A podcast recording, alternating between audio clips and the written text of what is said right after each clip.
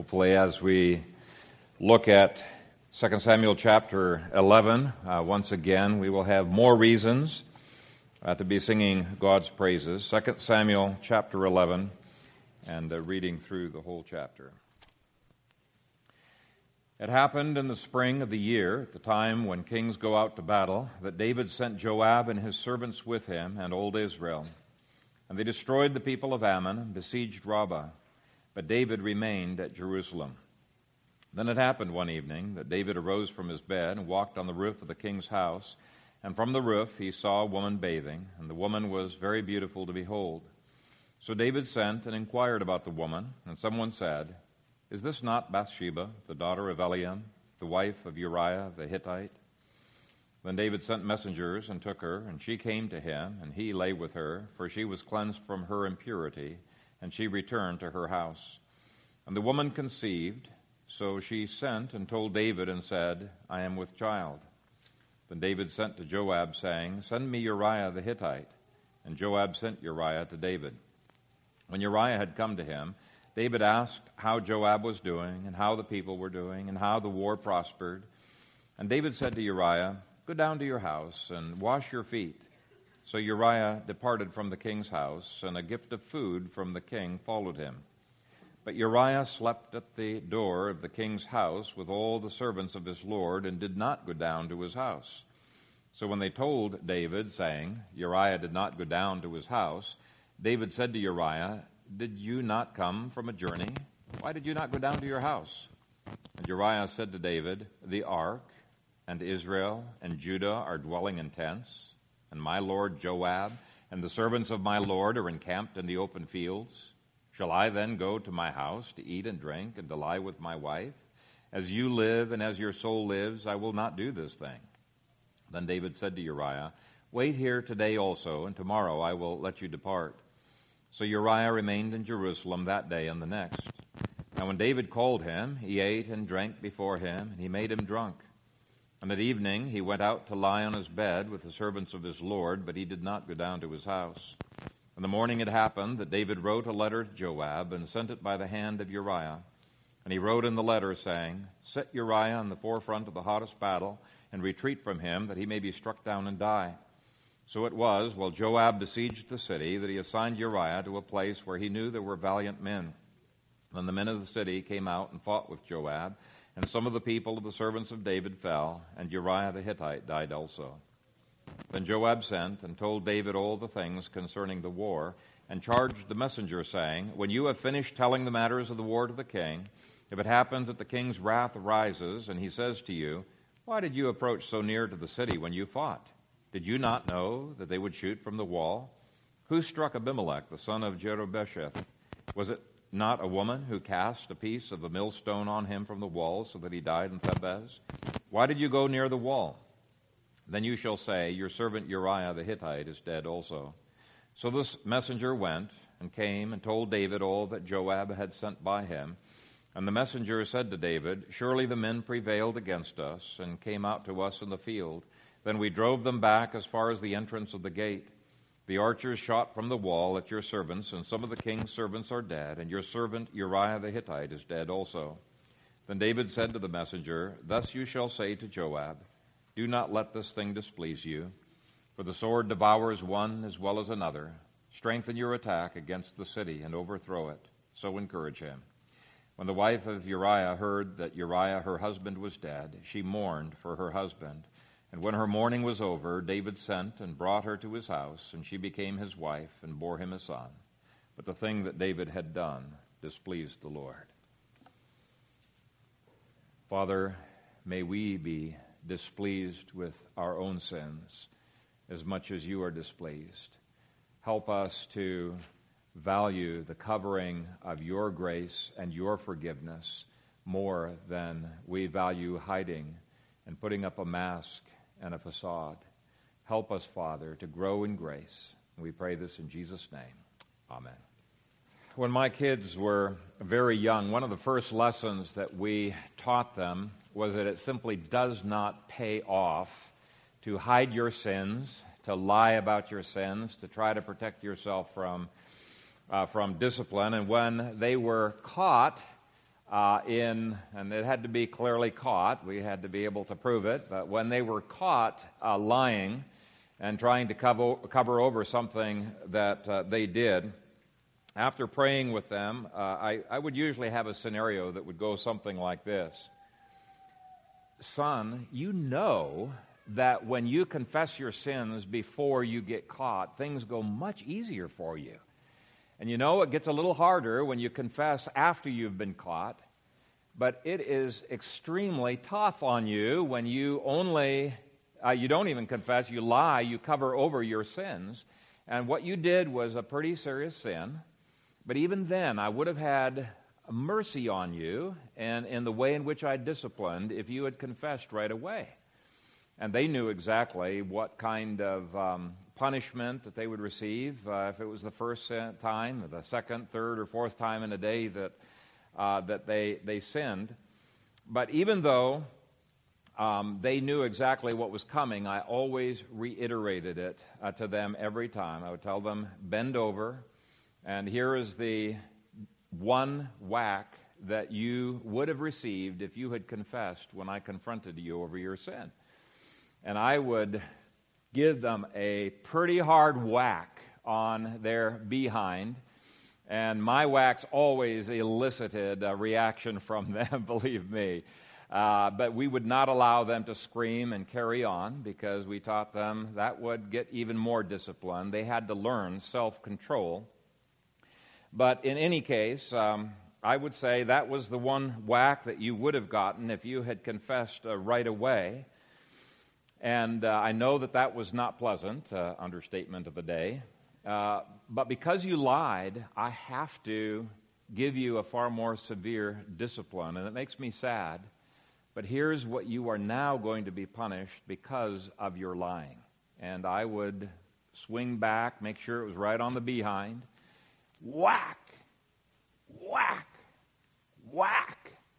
Whack! Four times as hard as they would have received if they had confessed. And believe me, they did not forget that spanking for a week. And uh, word got out to the other kids man, it does not pay to hide your sins from dad. It's better to confess up uh, right away. And by being so much harder on my kids when they covered their sins, I believe I was following God's consistent example all the way throughout the scripture. Proverbs 28, verse 13 says, He who covers his sins will not prosper, but whoever confesses and forsakes them will have mercy. And God's discipline is so much less when we confess our sins right away that to speak of that discipline as a mercy is quite appropriate. But over and over, you find that when people covered over their sins, God had to be much more severe with them. David suffered the fruits of covering his sin for years to come, and we're going to be looking at that in chapter 12. But I want to begin by reading through Psalm 32, where David tries to convince other people hey, guys, it does not pay to cover over your sins uh, by yourself. Uh, David, uh, uh, here in this psalm, is giving his testimony that uh, this is painful and we ought to confess our sins as soon as we are convicted about those sins. And I'm going to begin at verse 1, read through the whole psalm, where, first of all, David indicates that the only kind of covering for sins that is worthwhile at all is the covering that comes when we uh, have the forgiveness that comes from God, where God covers our sins after we have exposed our sins. So, beginning at uh, verse 1 Blessed is he whose transgression is forgiven, whose sin is covered. Blessed is the man to whom the Lord does not impute iniquity, and in whose spirit there is no deceit. And that is the problem with David in chapter 11 is that David used deceit to try to cover over the sin by himself instead of looking to the kind of covering that comes from God's grace alone. He goes on, When I kept silent, my bones grew old through my groaning all the day long, for day and night your hand was heavy upon me. My vitality was turned into the drought of summer. Selah. Now, Selah means meditate. Uh, just Take some time to think about what I have just said, is what Selah really means. Even before Nathan came to David, David was miserable. Uh, and God was increasing the pressure until finally he opened up the floodgates. And uh, David realized it is not worth it to keep silent and to fail to confess your sins. Well, he goes on to say what eventually happened by God's grace. He says, I acknowledged my sin to you, and my iniquity I have not hidden. I said, I will confess my transgressions to the Lord, and you forgave the iniquity of my sin. Selah. For this cause, everyone who is godly shall pray to you in a time when you may be found. Surely, in a flood of great waters, they shall not come near him. You are my hiding place. You shall preserve me from trouble. You shall surround me with songs of deliverance. Selah. I will instruct you and teach you in the way you should go. I will guide you with my eye. Do not be like the horse or like the mule, which have no understanding which must be harnessed with bit and bridle, else they will not come near you. And you parents, I think, need to take to heart uh, the when you discipline your children the way God deals with us. Do not let your children hide or run or fight against your discipline. Any resistance should have its own discipline. I mean, you don't want discipline to be dangerous, uh, and so you have to teach them to control yourself, control themselves. You're controlling yourself when you give the discipline. They need to learn control as well. And they need to be taught, even when they're toddlers, that it's much better to face this discipline and be brave about it than it is to be drug into the discipline and held down like a horse or like a mule. Well, in chapter 12, God had to drag uh, David like a horse or like a mule. Anyway, David finishes the psalm by saying, Many sorrows shall be to the wicked, but he who trusts in the Lord, mercy shall surround him. Be glad in the Lord and rejoice, you righteous, and shout for joy, all you upright in heart. Uh, Hebrews 12 says, No discipline is joyful during the moment that it's being administered, but it does produce a cleansing of the slate, which itself produces joy that can only be achieved uh, in this way. And so there are applications to how you handle the sins of your own children for the way that God works with us. Now, I, I haven't made the outline of chapter 12 yet, so I'm not sure if I'm going to be dealing with this or not, but just in case I don't, I want to mention that God's discipline in chapter 12 was not mechanical and without any heart. He doesn't just reach out and grab a kid and start wailing on that kid. No, uh, he is a God who is consistent, who can be counted upon, uh, who is a God of order. He is not a God of whim or confusion. And what he does is he sought to capture David's heart in chapter 12 with his infallible scriptures. He talked to him, he, he sought to reach out to, to, uh, to David's heart.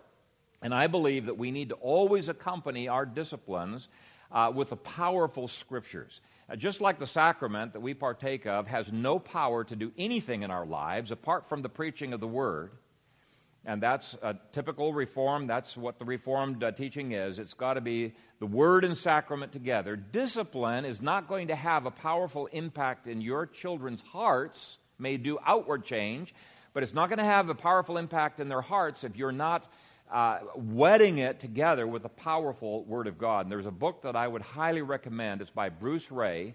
It's called Withhold Not Correct, Correction. I think he does a great job of showing how to minister, not just with homework, but at the time of discipline, how to minister the Word of God together with discipline and make that uh, discipline uh, really have an impact. But back to the theme of today's sermon the human tendency is to strongly cover over our sins from the time that we are very, very young. And if you parents don't teach your children this lesson very early, they're going to have to learn it by the school of hard knocks, by the providential uh, hard lessons, just like David had to learn that as well. So let's dig into this outline. And first of all, we see covering sin through self deception. Now, in the previous sermons, uh, I dealt extensively with verses uh, 1 through 4, and we saw that uh, both David and Bathsheba must have had a fair bit of self deception going on in their lives. In fact, with David, it must have been strong enough self deception that God have, had to do something pretty unusual in chapter 12. he helps David connect with his wrong at the visceral level through a story through Nathan the prophet. And I'm just going to give you a, a by the way on the side that what Nathan was doing there is he was engaging in presuppositional apologetics, both sides of presuppositional apologetics. Uh, he started with answer a man according to his folly. And um, he did so, I think, in a very, very powerful way. Unlike evidentialist apologetics, which tends to assume that people, generally speaking, are intellectually honest, and all you need to do to get people to believe the gospel is to present enough evidence. Give enough evidence, people will believe. Uh, contrary to that, presuppositional apologetics assumes the exact opposite. It assumes that man's heart is deceitful and it's going to suppress the truth in unrighteousness anytime that it really, really wants to do something. That's what Romans 1 uh, uh, clearly tells us. And it's because presuppositional apologetics goes to the core, root, heart issues that it is far more powerful than any of the other apologetic uh, approaches. And if you want to study uh, the the issue, and I think parents really need to study apologetics because it's not just for pastors and evangelists and people like that. It has application to all of life, including how you raise your children. There is a, it's kind of a highbrow uh, lecture, but there's a fantastic lecture that shows how apologetics absolutely must take account of self deception. It's by uh, Greg Bahnsen. It's called The Apologetic Implications of Self Deception.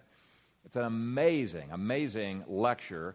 Uh, I, I, believe it's in the church library, and if it's not, I can donate a copy to the church library, but it's a, it's a great place to start. But for this morning, I just want to point out that we shouldn't be baffled and surprised as if it's contrary to human nature when we see a Christian homeschooler uh, starting to date an unbeliever. You scratch your head and you say, What is going on with that? That, that youngster, that uh, teenager, uh, he believed in courtship. I've seen him debating it on Facebook with other people.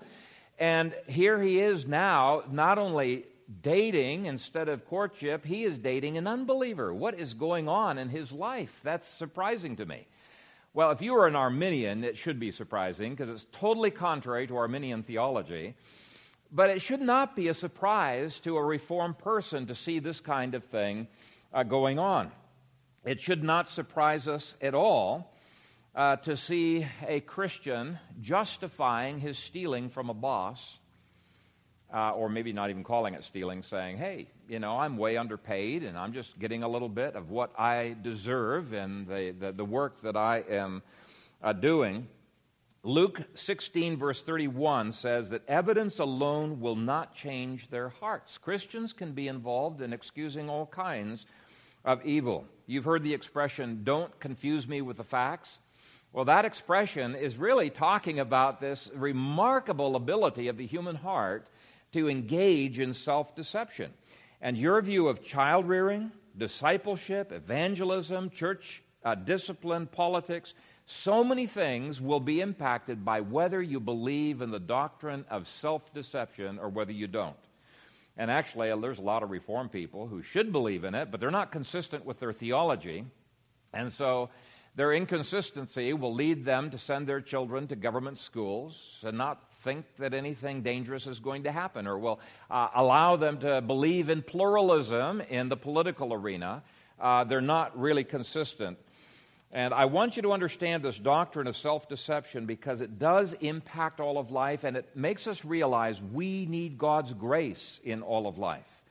I read about a school teacher who was um, presented by some uh, two businessmen actually on an, a, an investment opportunity that was just too good to turn down.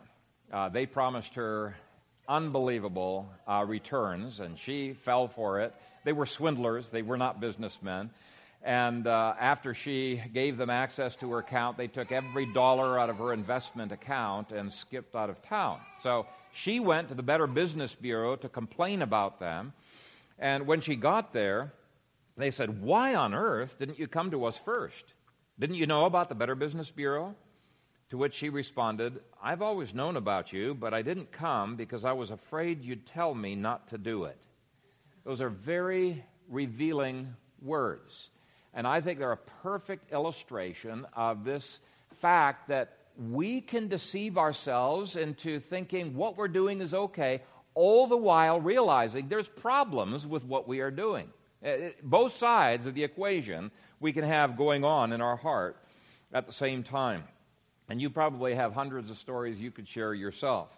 But Fyodor Dostoevsky says, lying to ourselves is more deeply ingrained than lying to others. Self deception is the central, the most important, the uh, most common way in which we avoid the joy of God's covering by engaging in humanistic covering. Okay, there's a second way that David and Bathsheba tried to cover over the seriousness of their sin.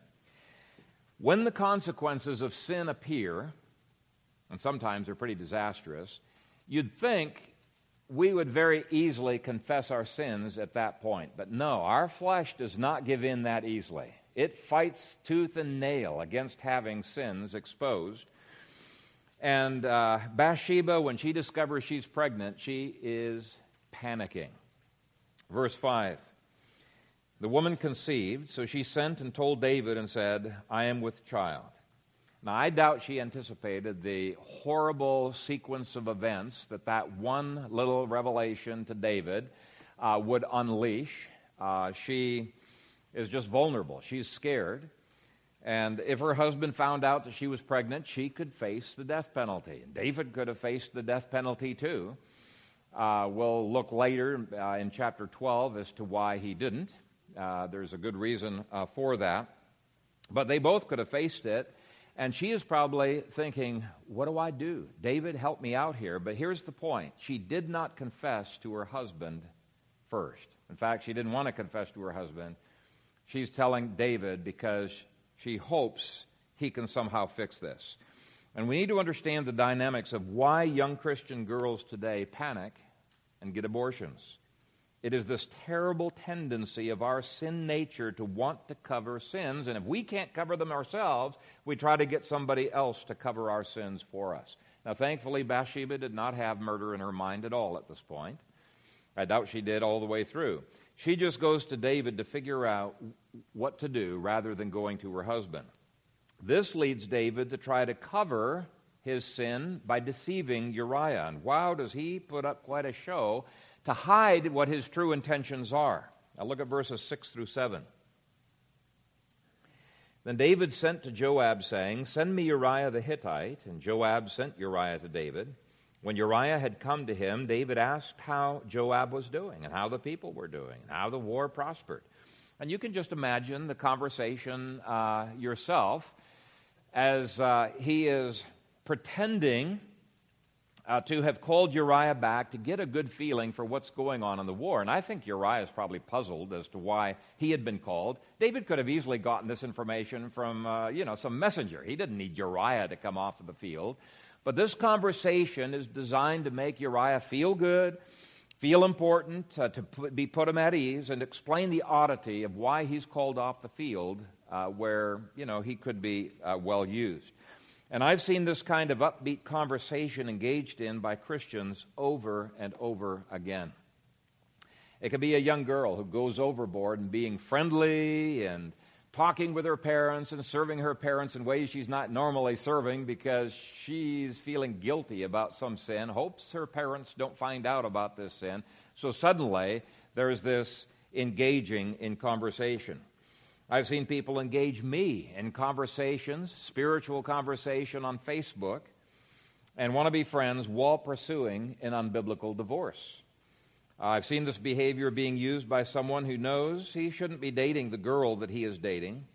And I have witnessed incredibly creative ways that people have to hide counselees, you know, to hide sin from me or to hide it from uh, their spouse.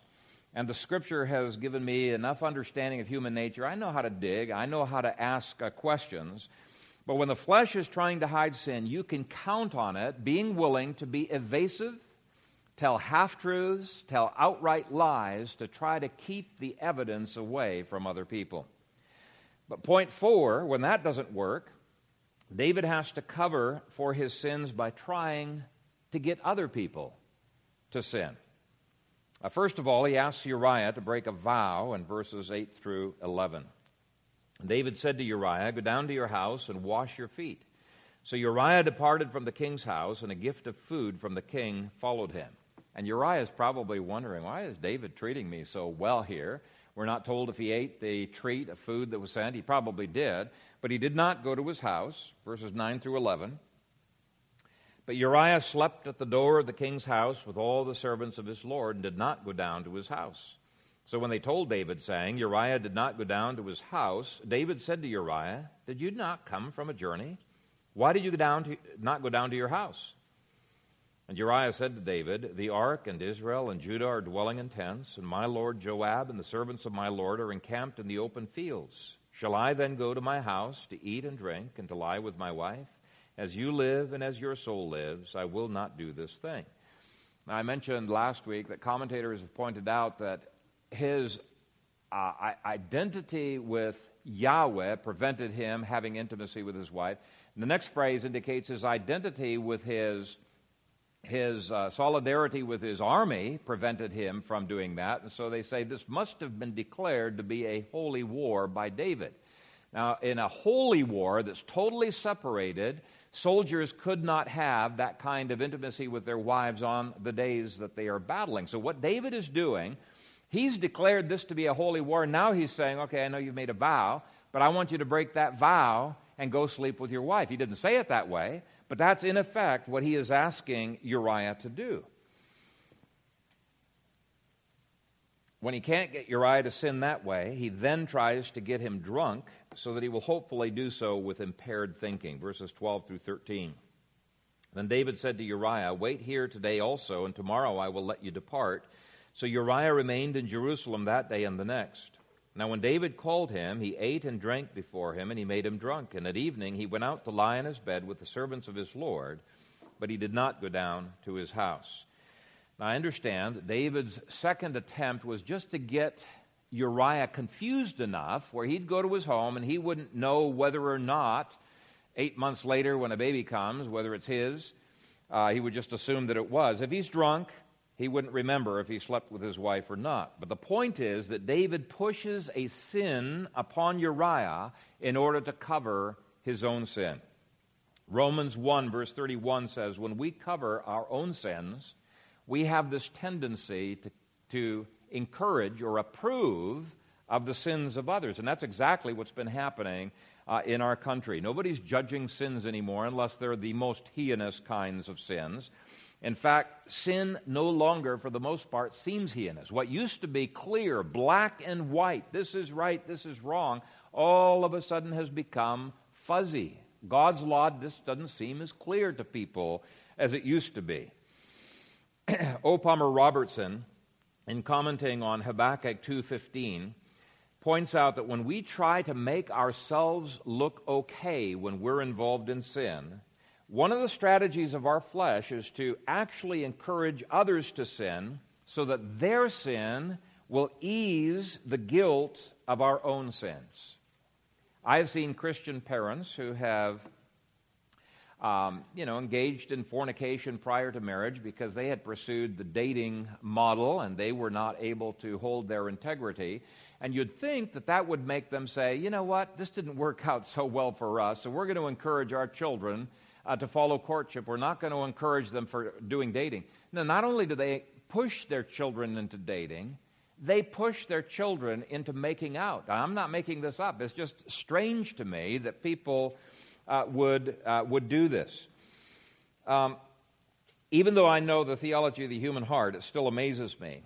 It's this strange characteristic in our flesh that makes Sabbath breakers want to strongly encourage other people to break the Sabbath and cussers to feel good when other Christians are cussing too, or voyeurs uh, to want to invite a Christian to watch an N, NR, what is it, NR17 movie uh, together with them. Or it causes people who have killed their babies to now all of a sudden be aggressive promoters of abortion.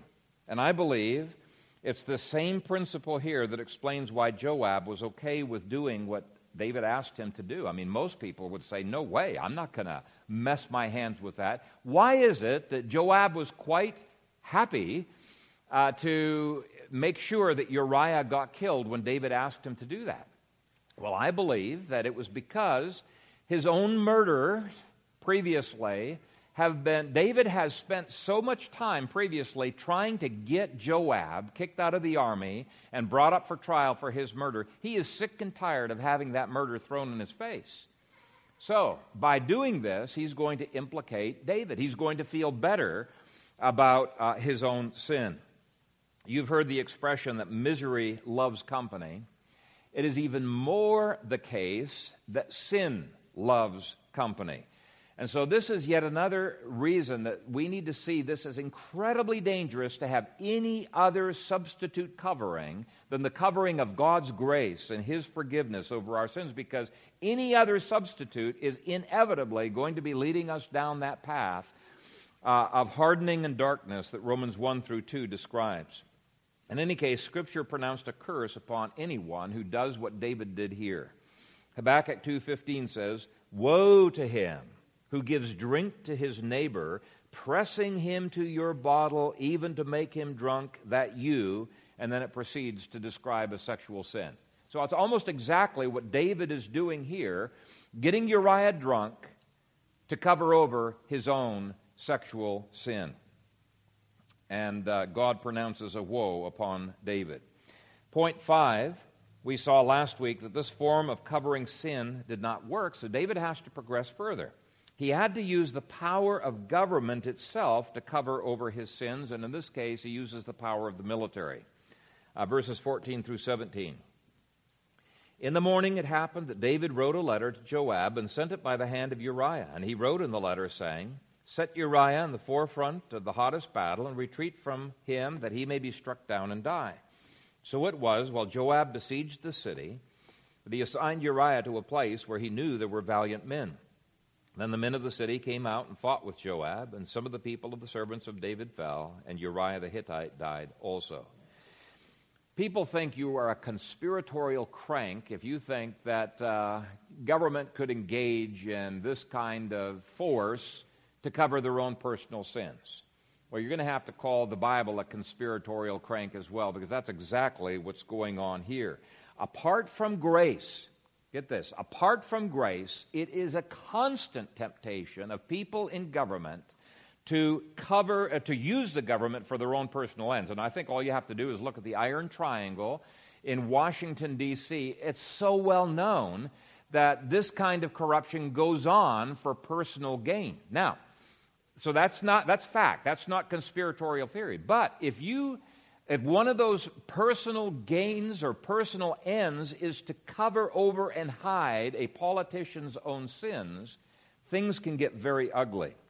And this is why the maxim, power corrupts and absolute power corrupts absolutely, has been a maxim. For hundreds of years, people have recognized this has been rather habitual uh, practice in governments all over the world. And even though America has been much, much cleaner than most countries in this regard. There are a number of examples where people have actually been killed in order to cover the sins of a politician, in two of the cases I'm thinking of, in order to cover over the crimes of a politician. Now, most of those cases, praise the Lord, uh, the politician has been caught, has been tried, but not in all of the cases. During the war between the states, uh, there were some rather heinous examples of this, but even in modern history, uh, we have seen this happening. Psalm 2 says that conspiracy is the norm in government apart from God's restraining grace. It's why the Bible calls for such small government that biblical government looks as close to libertarian government as you can get without actually being libertarian. And David didn't just use Joab for his dirty work, he uses the Ammonites, so he's using citizens of another nation. And to me, this is reminiscent of uh, King Saul's attempt to kill David in 1 Samuel 18. Uh, you'll remember that he said, well, in fact, let me read it for you. He says, Let my hand not be against him, but let the hand of the Philistines be against him. So he's easing his conscience. He's saying, okay, it's going to be a Philistine spear or arrow or sword that's going to be the immediate cause of his death. But he's arranging for David's death just like David did here. So, whether it's a believing Joab or an unbelieving Ammonite, we should not be naive about the civil government's ability to use force to cover up its sins. Government is only as good or as corrupt as its officers. So, you've got corrupt officers, you're going to tend to have a lot of uh, corrupt actions of the government itself. And I could give you a number of stories of the government doing similar things to what David did here, but it really would take me away from my purpose in this sermon, which is not to criticize the government. Purpose of this sermon is to make sure that we recognize this tendency in our own hearts and that we confess our sins as soon as we discover we have sinned, uh, rather than than uh, uh, covering up, because if we cover up, it becomes more and more sinister. The cover ups do as you go pro- uh, progress forward. It's so much easier to confess right away. In fact, I encourage people within seconds of your realizing you've sinned, or, or within minutes at the most, confess your sin to your wife or to your kids or whoever it is that you have sinned against because it gets harder and harder the longer that you wait. But when we are confronted with the option of confession, what happens? We, we get afraid, don't we? We think, it's going to undermine my authority. What will people think of me? What will the pastor think of me if he finds out? What will the church think of me? Maybe I'll lose my job. And there's a hundred questions that go through our mind. And what, what happens is our flesh raises its ugly head and it tries to convince us that the consequences of exposing our sin are far greater than the consequences of non confession of our sin.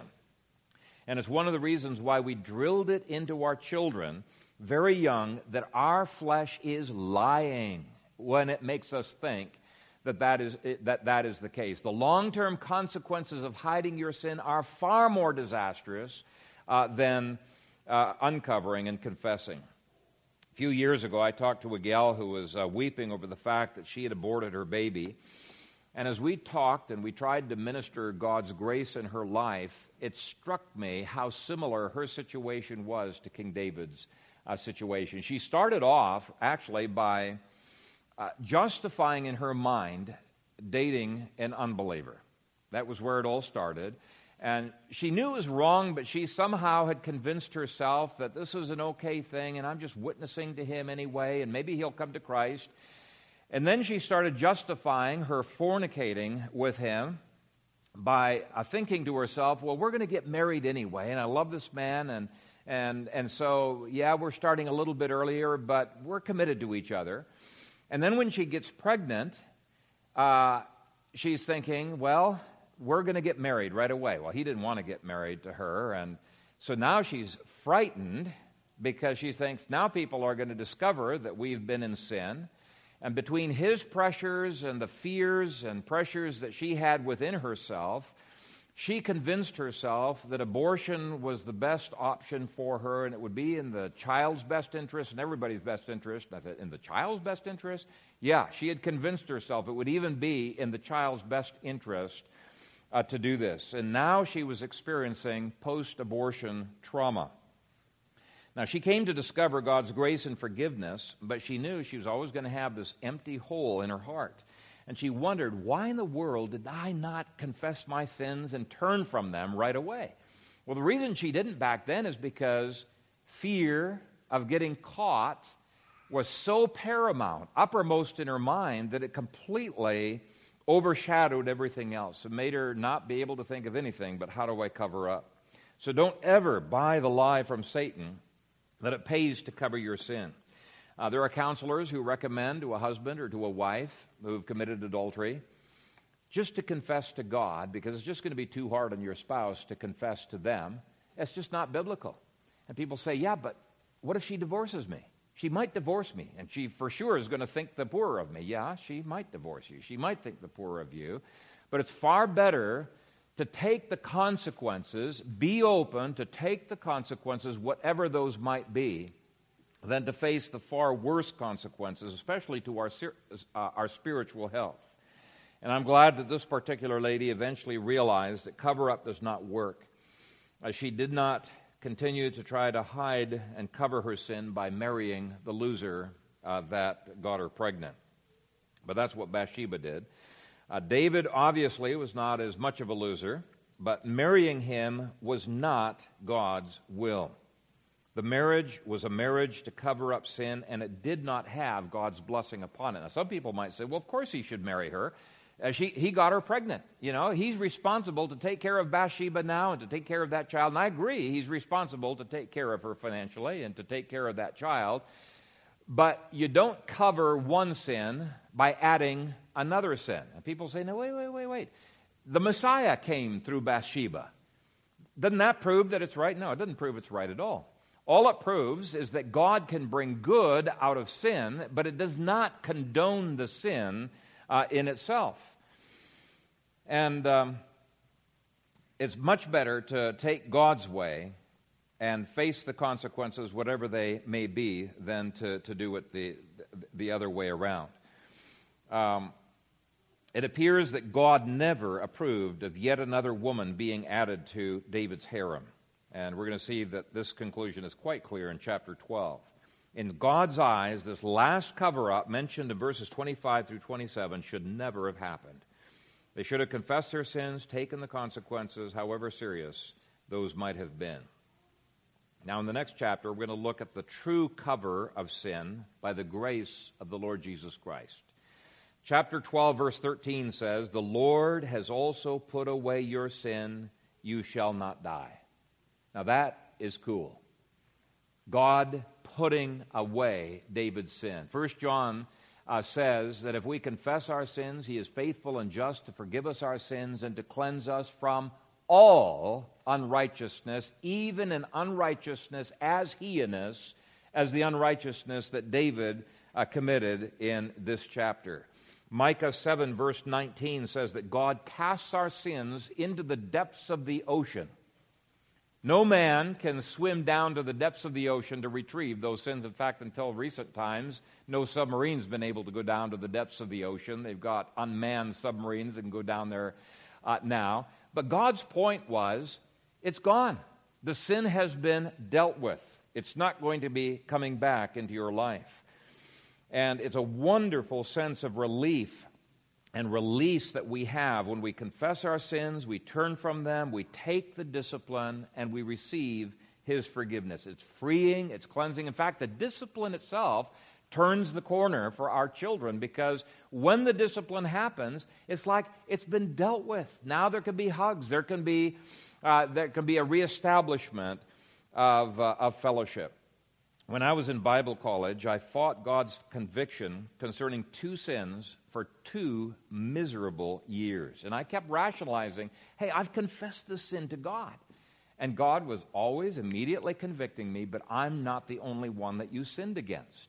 Two miserable years I fought against God uh, as to this conviction, trying to convince myself it's not really God telling me to do this. I'm just being hyper legalistic about this. When I finally cried uncle and said, okay, I'm going to confess it to these people, I wrote them the letters, I gave restitution uh, to the people that, uh, of the restitution that needed. When I paid that, I had such incredible joy, liberty, and peace that I stood in amazement that I would have held out for so long. I mean, Suddenly, I'm no longer blinded by my sin, and it looks so stupid. Why did I have to suffer for two years like that?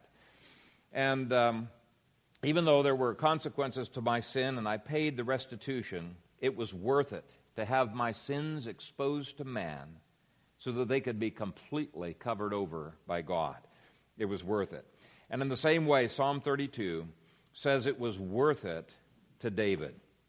Now, David realizes there's going to be continuing consequences in his life. In fact, uh, Nathan, people don't realize this, but you read this in chapter 12. Nathan says, Your sins are forgiven, but despite the fact that the sins are forgiven and that the punishment has been lowered, it says he will not die, God was still going to bring all kinds of negative things into David's life as a result of this sin. So, forgiveness of sin does not always do away with all of the laws of harvest.